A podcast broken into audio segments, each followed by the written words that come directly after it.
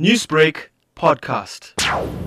It, it definitely is an amazing app. I'm not sure if you've ever had an opportunity to go to the police station to report an accident, but you've got to sit there for about two hours after meeting with an accident to complete a form. And because of this, we realized we don't want our people to be sitting in police stations after a traumatic event.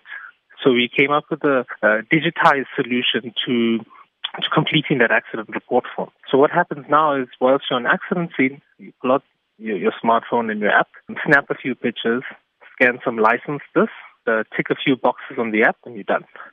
The app then emails you the completed accident report form, which you can now go to the police station and hand in. And that's it.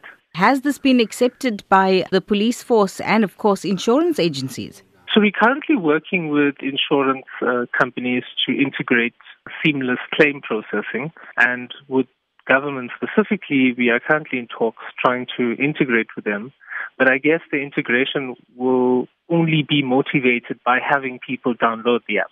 So, how easy is it to use this app? Is it quite user friendly? It's extremely user friendly. We designed the app for efficiency and speed whilst at an accident scene, as opposed to completing just the form. It's a completely new digital experience for anyone wanting to complete the form quickly as well as looking to get off an accident scene as fast as possible. We know that one of the biggest impacts of an accident, of course, is on traffic. So the app guides you and tells you you've now completed taking photos. You can now move your vehicle to the side of the road.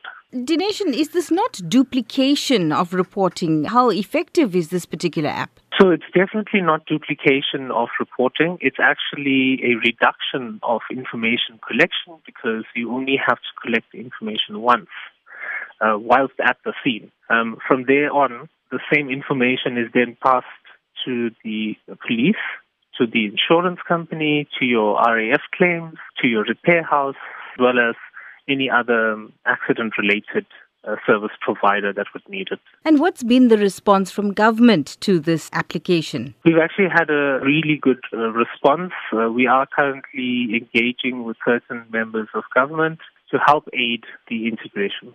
Newsbreak, Lotus FM, powered by SABC News.